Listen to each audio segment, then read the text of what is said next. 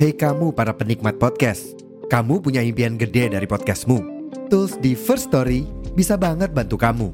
Mulai dari F-Link, Dynamic Audio Insertion, sampai statistik yang komprehensif, semua ada di First Story. Gak ketinggalan, kamu bisa monetisasi podcastmu lewat iklan dari First Story Ads yang bisa kasih kamu penghasilan dari setiap place podcastmu. Yuk gabung sekarang dengan klik di firststory.me. Sekali lagi, di firststory.me. Mari kita bawa mimpi podcastingmu menjadi kenyataan. Speak the Mind is on air. Let's start.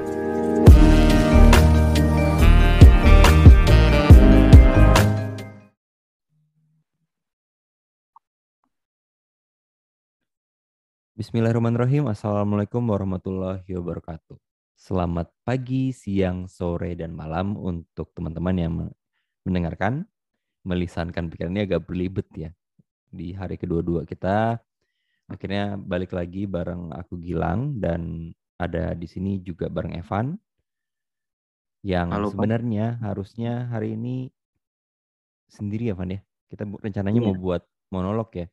Cuman Monolog, karena sekalian aja deh kita uh, mau akhir-akhir juga nih udah hari kedua-dua ya ke depannya kalau misalnya bisa kita lebih sering ngobrol gitu kan sembari kita menyambut akhir tahun.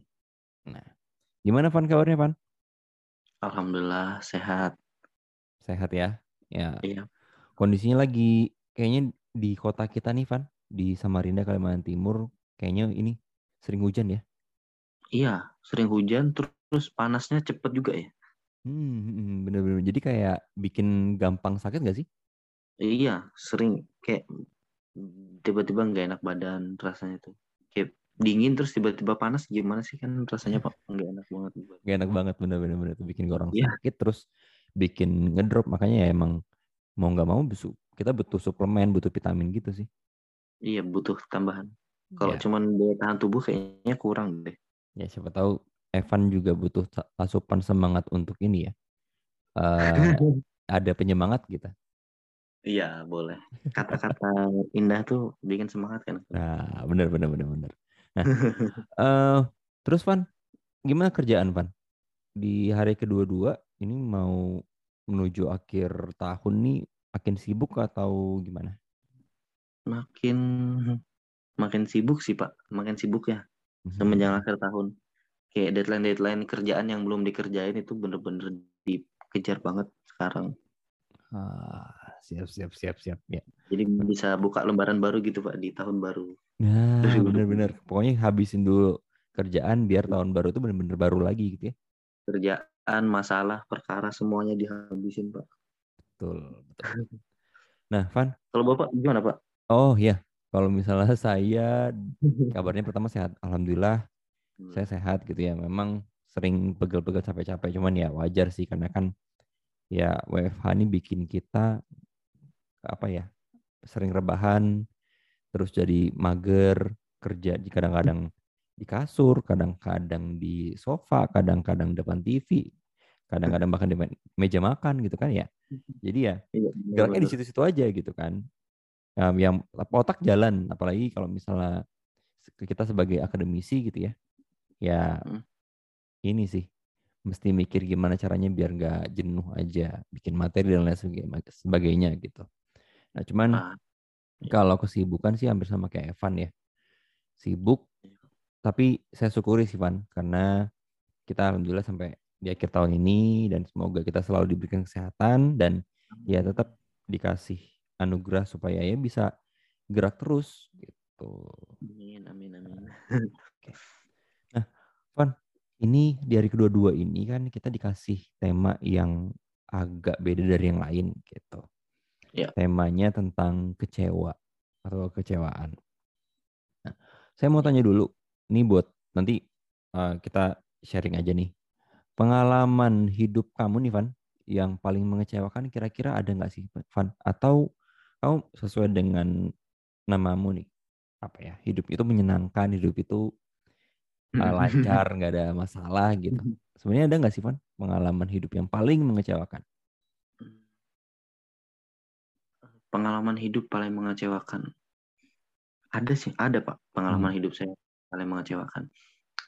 Eh, jujur li aja pak ya di kesempatan ini. Sebenarnya saya tuh paling nggak peduli sama omongan orang. Mhm. gibahan orang tuh saya nggak peduli sama sekali. Pokoknya show must go on gitu. Hmm. selama itu nggak selama saya nggak ngerasa merugikan orang lain saya jalan terus. Tapi Hmm. pernah ada satu kejadian eh, di mana saya sampai sekarang mungkin merasa kecewa ya sama tindakan seseorang.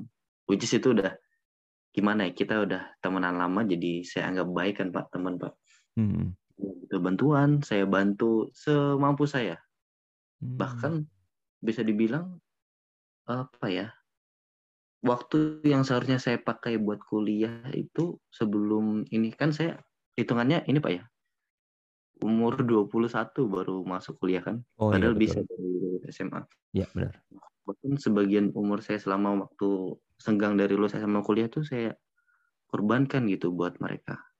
Tapi ternyata balas bukan balasan saya nggak mengharap balasan sih pak. Cuman eh, feedback yang diberikan sebenarnya saya nggak mengharapin sesuatu yang bagus yang baik yang enak buat saya. Tapi eh, setidaknya gimana ya kita ngasih taunya setidaknya kalau nggak bisa ngasih feedback yang bagus setidaknya jangan sampai bikin kasih feedback yang kurang bagus gitu pak Hmm. Nah, jadi jadi sebenarnya kalau konteks marah, marah itu marah waktu itu, tapi Mhm. seiring berjalannya waktu tuh mencoba buat mengikhlaskan, memaafkan gitu kan, Pak. Tapi tetap aja namanya kecewa tuh sulit sekali. Betul. Saya sendiri ngerasain sulit sekali buat hilang, bahkan sampai sekarang. Dan Hmm. itu pun Mem- juga membekas ya. membekas. Hmm. Iya, membekas.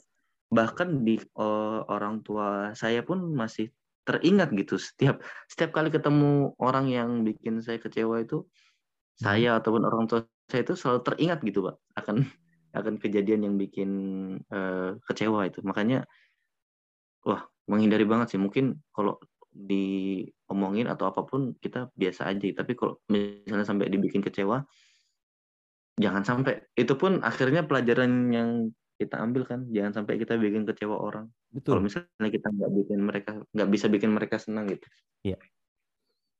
kalau Hmm. itu tadi dari saya Pak. kalau bapak eh, bagaimana Oke, ini menarik Van. Jadi kalau misalnya saya sih pengalaman hidup paling mengecewakan sebenarnya banyak banget gitu. Hanya saja eh, kalau misalnya saya sih gini prinsip saya tuh kalau misalnya hidup itu kita nggak bisa selalu ber- melihat ke depan, eh melihat ke belakang. Iya. Eh, atau terlalu melihat ke depan gitu kan. Kalau dulu saya mikirnya vi- visioner banget gitu. Dan akhirnya eh, kita harus bisa realistis dengan kehidupan sekarang. Tapi hal yang bisa saya ambil ketika pengalaman hidup paling mengecewakan apa di hidup saya adalah ketika saya gagal mewujudkan em, hal-hal yang saya inginkan gitu. Kayak misalnya Oh. dulu pernah banget, dulu tuh ekspektasi tinggi banget pada saat zaman SMA ya, ya zaman SMA dan sama pada saat zaman kuliah juga sama gitu. Nah dulu pernah saya pingin ikut pertukaran pelajar waktu itu ke Amerika. Nah itu kan tahapannya banyak tuh eh, kan kalau misalnya dulu pernah denger AFS nggak sih pertukaran pelajar gitu? Pernah sih Ah, sering kak, pernah- sering kan ada ada info-info Iya. gitu. Nah, juga Saya dulu mikir wah udah jumawa nih maksudnya udah pede aja nih dengan pengalaman udah uh, bisa bahasa Inggris dan segala macam. Eh ternyata di tahap satu doang tuh nggak berhasil gitu. Oh. Nah, itu kecewanya kecewa banget. Ekspektasinya Oh. tinggi banget kan. Tapi realitanya tuh di ber- berbanding kebalik gitu. Hmm. Sama halnya kayak kuliah. Waktu itu sebelum saya memutuskan untuk kuliah di kota sendiri, saya tuh berpikir ah kayaknya kuliah di luar apa keren deh. Dulu kan masih ya kayak seumur Evan ini kan masih berpikirnya kadangkala ada sisi untuk kerennya gitu ya. Nah, Heeh. Terus habis itu saya coba waktu itu sampai daftar di mana-mana gitu ya. Nah, nggak lolos, nggak lolos, nggak lolos. Terus sampai mikir, sementara teman-teman yang lain tuh udah keterima di kampus-kampus gede. Gitu. Kampus-kampus gede yang kampus-kampusnya populer dan Hmm. profit juga kan. Benefit. Nah, terus kemudian em, saya tuh kecewa sampai akhirnya ya awalnya tuh ogah-ogahan ah kok kuliah di kota sendiri ya kuliahnya kayak sayang aja gitu cuman pada akhirnya saya menyadari sebenarnya di balik kekecewaan itu ada sebuah uh, rahasia Tuhan yang lebih indah daripada itu. Kecewanya bagi kita belum tentu uh, bagi Tuhan kita. Gitu. Hmm, Karena gini, Van, um, luar sangat luar biasa begini. Dulu saya mimpi banget bisa pertukaran pelajar dibiayain, uh, bisa apa ya keluar negeri dan lain sebagainya. Dan itu nggak kesampaian pada saat zaman uh, SMA. Tapi pada saat saya mau lulus SMA mau kuliah, saya dapat kesempatan untuk ya jadi duta gitu kan, mewakili Kalimantan Timur, mewakili Indonesia juga uh, di salah satu ajang kebudayaan gitu ya di Malaysia. Ya nggak nggak sebanding sih sebenarnya Malaysia sama Amerika jauh kan. Cuman saya mikir jauh. Ada ini ada hikmahnya loh gitu. Ya walaupun nggak nggak sampai ke Amerika sana tapi ada pengalaman ke luar negeri juga. Bahkan setelah itu juga setelah saya pikir um, saya jauh-jauh uh, ikut tes uh, dulu SNMPTN dan lain sebagainya ternyata nggak lulus juga. Dan akhirnya memilih untuk kuliah di dalam kota sendiri. Itu terpikir gini kalau misalnya dulu nggak di kota sendiri gitu kan bisa nggak sih bersaing? Nah itu pertanyaan yang sebenarnya mendasar banget gitu. Kita mau mungkin merasanya wah keren dan segala macam. Tapi kira-kira kita siap nggak? Nah, bahkan mungkin bisa jadi kalau misalnya ketika misalnya kita diterima nih, kita dikasih Tuhan kesempatan untuk ya udah kamu aku terima untuk uh, melanjutkan studi di luar gitu. Nah, tapi pada belum tentu kan ketika misalnya kita keterima di situ terus habis itu kita menjalani kita happy. Nah, iya Pak, banyak banyak juga tantangannya. Nah, jadi ya saya mikir iya juga sih, bukan berarti zona nyaman bukan, bukan berarti kita pada akhirnya kembali lagi ke zona aman dan nyaman kita, tapi saya berpikir iya juga sih, semua tuh Tuhan tuh punya rencana gitu. Ya, bahkan pengalaman-pengalaman itu diambilnya dari ya kalau misalnya saya lihat dari diri saya nih, Van ya. Iya, dari internal ke eksternal. Hmm. Dari dalam dulu yang ibaratnya kita dibekalin dulu dengan hal yang kecil-kecil, baru deh mulai keluar, mulai berani dan segala macam. Gitu. Iya, iya. Van, uh, tadi kan kita udah sharing ngobrolin soal pengalaman paling kecewakan ya. Nah, ini uh -huh. sebenarnya juga hal yang tadi sempat kita obrolin juga karena biasa ya kita briefing dulu nih kan kalau misalnya yeah. mau tag podcast atau. Uh, reguleran gitu kan. Termasuk di 30 hari bersuara di podcaster ID ini. Nah, um, menurut seorang Evan nih, maaf itu cukup nggak sih Van untuk bisa apa ya uh, mengobati rasa kekecewaan? Ah, kalau maaf untuk mengobati, menurut saya sendiri mungkin bisa. Mm -hmm tapi untuk menghilangkan belum. Hmm. Apalagi untuk balik seperti sebelum sebelum dikecewakan, Mbak ya. Hmm. Kayaknya itu uh, persentase persentasenya itu benar-benar kecil sekali. Persentase kemungkinan bisa balik kayak dulu tuh kecil sekali. Ya bagaimanapun ini kan kita ngomongin tentang kecewa, Pak ya. Hmm. Jadi sebenarnya uh, yang diharapkan itu selain maaf tuh apa sih Van? Kalau misalnya orang menghadapi orang-orang yang kecewa gitu? Uh, mengharapkan enggak. Nah itu juga itu sebuah pertanyaan yang apa yang saya harapkan dari apa yang kita harapkan gitu. Mm-hmm. Kalau maaf aja nggak cukup. Sebenarnya uh, gimana? Ya? Kita kita dikecewakan, kita memaafkan. Mungkin uh, bagi orang pelakunya cukup gitu kan. Wah, hmm. alhamdulillah maaf saya diterima sudah cukup. Tapi sebenarnya di hati kita sendiri yang pernah rasa dikecewakan, ya benar kita memaafkan. Di mulut kita memaafkan, di hati kita memaafkan. Tapi benar-benar memorinya susah hilang. Hmm. Jadi kalau kalau ditanya apa yang diperlukan sebenarnya nggak ada lagi yang diperlukan mungkin waktu mungkin ya ah, waktu yang lebih lama untuk untuk bisa lebih menerima lagi Ya, itu yang kadang-kadang kita nggak sadar ya, Van ya. Bahkan kayak misalnya kita berantem sama teman kita atau pasangan Iya. kita atau misalnya orang tua kita sebenarnya yang dibutuhkan sel- selain juga kata maaf tadi, waktu itu ya. Waktu, Waktu. misalnya untuk sendiri, waktu untuk introspeksi gitu itu ya. biasanya kan prosesnya itu kan setelah meminta maaf belum bukannya langsung yang deket-deket banget pasti kita Hmm. tetap sendiri dulu Betul, nanti masuk lagi ke masa canggung dulu ngobrol sedikit-sedikit dulu ya panjang lah prosesnya nah itu mungkin kita butuh waktu Hmm. semakin hal-hal yang seperti itu tidak tidak dilakukan ya semakin lama gitu Nah, betul.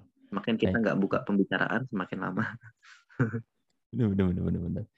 Tapi juga ini juga jadi catatan Van buat teman-teman semua yang mendengarkan lisan pikiran gitu ya. Kalau uh, kadangkala tuh kita kecewa boleh gitu ya. Kita misalnya mem- mengharapkan maaf itu wajar sebagai manusia itu manusiawi.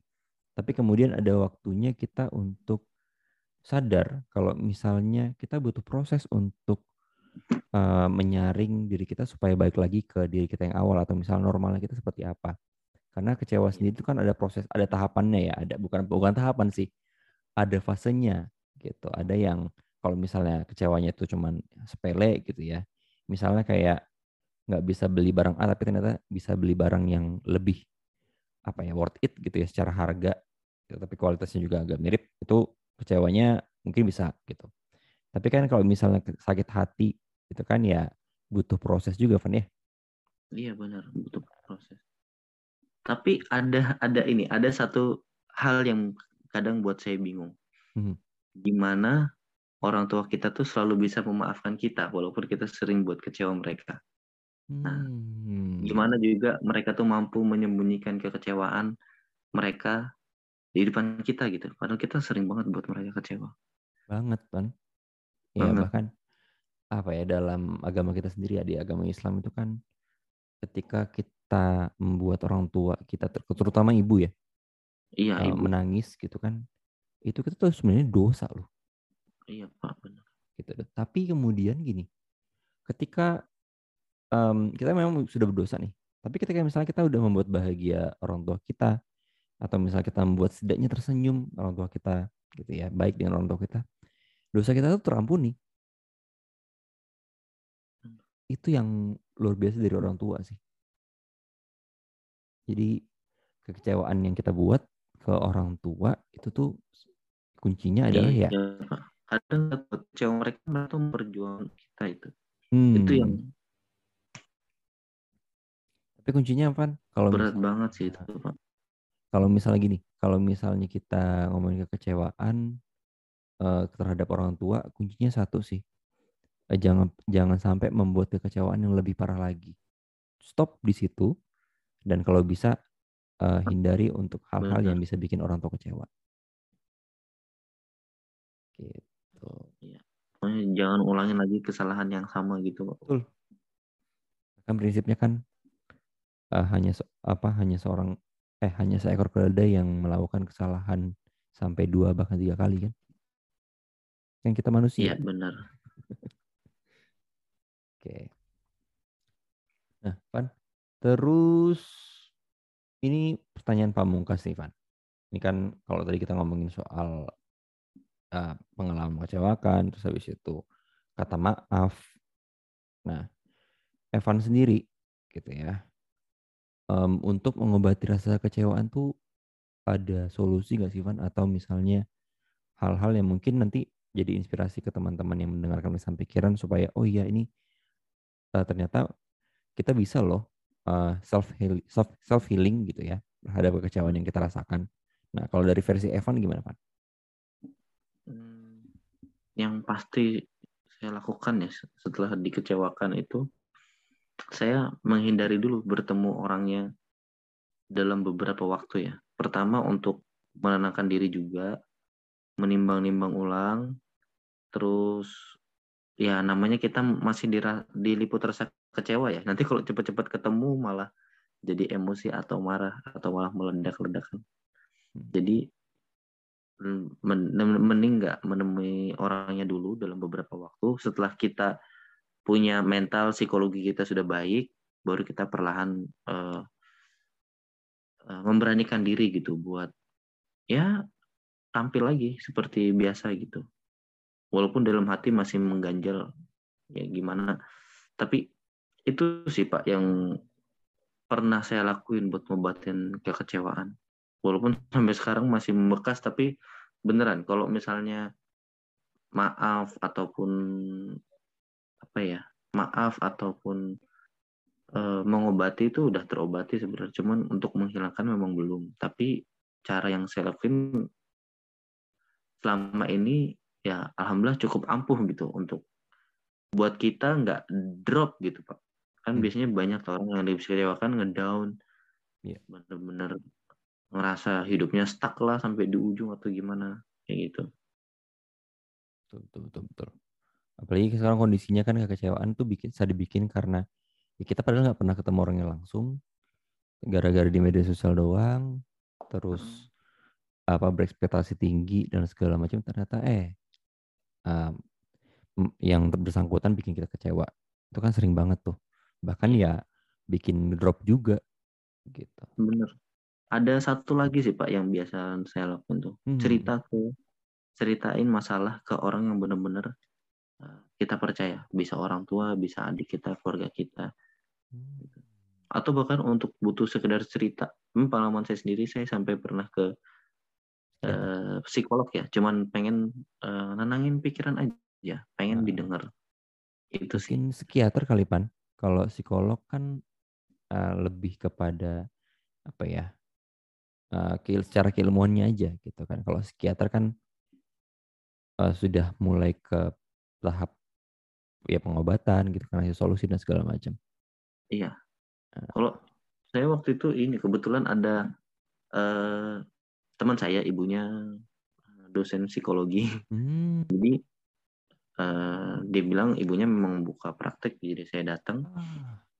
Tapi akhirnya nggak kayak nggak kayak nggak kayak nggak kayak berobat jadi kayak hmm. berkunjung ke rumah gitu aja. Terus hmm itu sih tapi memang mungkin nggak tahu ya gimana ilmunya psikiater pokoknya saya ngerasa tenang ngerasa lega lah habis itu ah ya penting sih itu kalau udah benar-benar mentok ya iya harus cerita kita nggak bisa hidup sendiri ya betul Jadi kan Sepakat. sebagai manusia benar, benar, benar. kalau eh, pengalaman bapak sendiri kan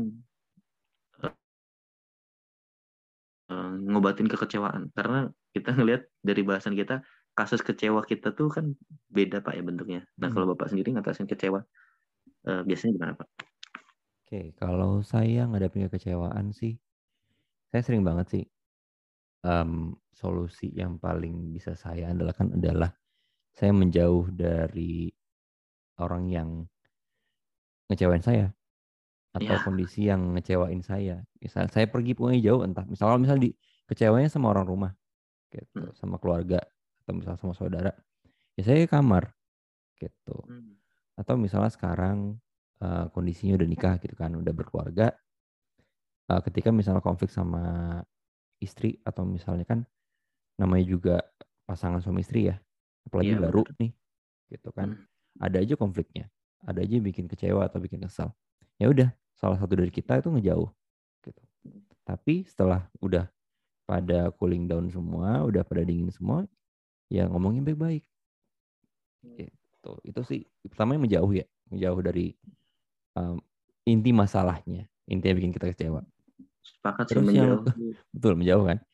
Terus ya. yang kedua um, ini Van cari pelampiasan yang positif. Hmm.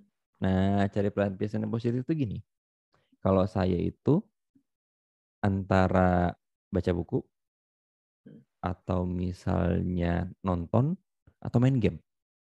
Hmm. Nah, jadi apa pun yang menurut saya bisa ngilangin rasa kecewa saya atau apa sebatas misalnya uh, bro, biasa gini. Kalau yang saya lakukan sekarang ya, kalau misalnya lagi kecewa dan segala macam kadang-kadang tuh namanya juga um, pikiran kita nih penuh dengan hal-hal yang kenapa sih kita bisa kecewa dan segala macam. Iya. Saya biasanya googling Oh. Googling misalnya kenapa apa gitu. Misalnya ada masalah apa tuh, saya langsung tanya kenapa apa. Ya memang sih banyak jawaban yang nggak memuaskan atau uh, sifatnya nanggung gitu. Tapi kemudian oh iya dapat insight baru dan jadi berpikir oh ternyata begini toh. Ternyata begi, begitu. Ada juga bahkan yang nggak cocok dengan kita dan akhirnya ya, ya kita kan jadi sibuk dengan pikiran kita terus lupa deh kalau misalnya kita tuh sebenarnya habis dikecewain gitu. Nah, Kevin, ini kayaknya kita udah ngobrol banyak soal kecewaan ya. Jangan sampai kita harapannya tadi yang sudah Evan bilang adalah jangan sampai kita nanti mengecewakan pendengar kita juga karena kelamaan, Pan. Oh iya betul. karena kan sebenarnya kita juga podcastnya bukan podcast motivator ya. Kita iya. di sini podcastnya adalah kita berusaha untuk menyampaikan apa yang kita pikirkan, Kemudian kita ya syukur-syukur kalau misalnya kita bisa memberikan semangat buat teman-teman, perspektif baru untuk teman-teman juga, dan pastinya menjadi orang yang ya kalau misalnya istilah kerennya itu satu persen lebih baik setiap uh, podcastnya gitu. Iya. Oke Van, kalau gitu kita closing Van ya? Boleh. Oke ya. Oke teman-teman, uh, itu tadi obrolan kita berdua tentang kekecewaan gitu. Uh, tetap teman-teman dengerin podcastnya Meliskan Pikiran di Spotify untuk saat ini. Dan juga kita juga ada di Instagram di @meliskan_pikiran dan juga kita punya email Evan ya? Iya, punya Pak. Untuk teman-teman yang bisa ya mau share apa pun itu terkait dengan ya cerita-cerita, mau curhat apa segala macam. Di mana, Van? di melisankan melisankan pikiran at gmail.com. Nah, melisankan pikiran at gmail.com. Jadi teman-teman ya tetap saksikan, ah, bukan saksikan ya, dengarkan melisankan pikiran yang sekarang lagi tiap hari karena ikut programnya dari 30 hari bersuaranya podcaster ID. Gilang pamit. Evan pamit. Kira kata, wassalamualaikum warahmatullahi wabarakatuh. Sampai jumpa. Sampai jumpa.